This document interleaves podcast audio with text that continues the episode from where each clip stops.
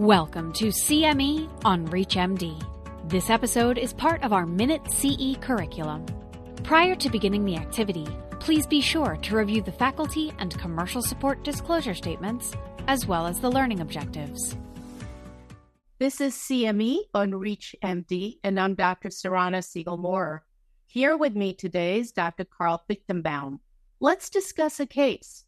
A 43 year old African American woman presents with newly diagnosed HIV infection. She has a history of hypertension and a BMI of 35. Initial CD4 count is 275, and her viral load is 140,000 copies. She is taking a lot of amlodipine. Initial labs show no active hepatitis B and a serum creatinine of 0.9. Her father had a heart attack at the age of 60 years. Now, Dr. Fichtenbaum is a provider. Do you take cardiometabolic, cardiovascular disease, and weight gain into account when prescribing antiretroviral therapy? Yeah, absolutely. I mean, every individual person that I see, I like to have a shared decision making discussion and talk about all of their current health risks as well as any possible future risks that may occur as a result of what we do. And so I think it's really, really important to understand who is this person? What are their concerns? What are their health concerns? What are their health risks? And how do we craft a treatment strategy and plan that's going to really minimize their cardiometabolic risks going forward? So, in thinking about this woman in particular, I worry that her BMI is 35. She's already quite overweight, and I don't want to contribute to that.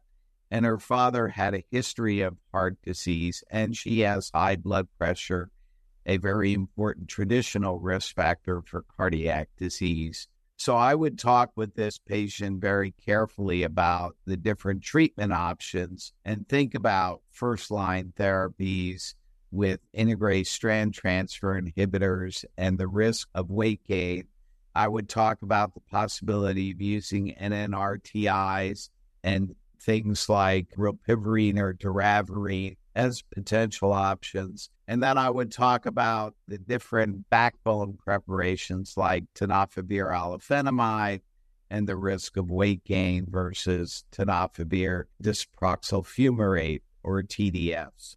So I think you bring up excellent points. And I love this case in that it really highlights somebody who has significant cardiovascular risk factors, regardless of HIV.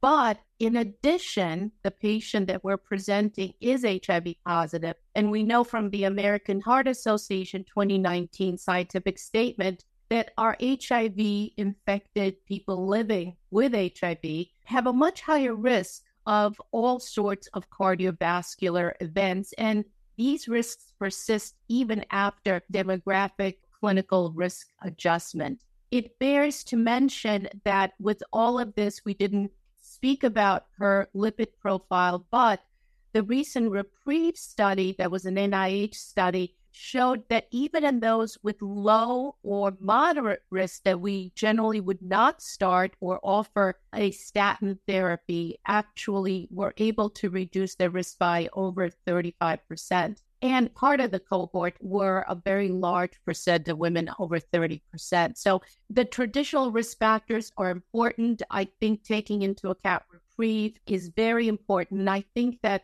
you bring up excellent points about first her risk of being a woman of color and some of the data around some of the outliers when it comes to weight gain with particular combinations. However, most people, as I think you mentioned, or we will definitely get into with our next episodes, there's always that return to health of two to three kilograms. So I think you are right. It is a decision shared that we discuss and we inform. Well, this has been a great bite sized discussion, but our time is up. Thanks everyone for listening. You've been listening to CME on ReachMD. This activity is provided by Prova Education and is part of our Minute CE curriculum. To receive your free CME credit or to download this activity, go to reachmd.com slash prova. Thank you for listening.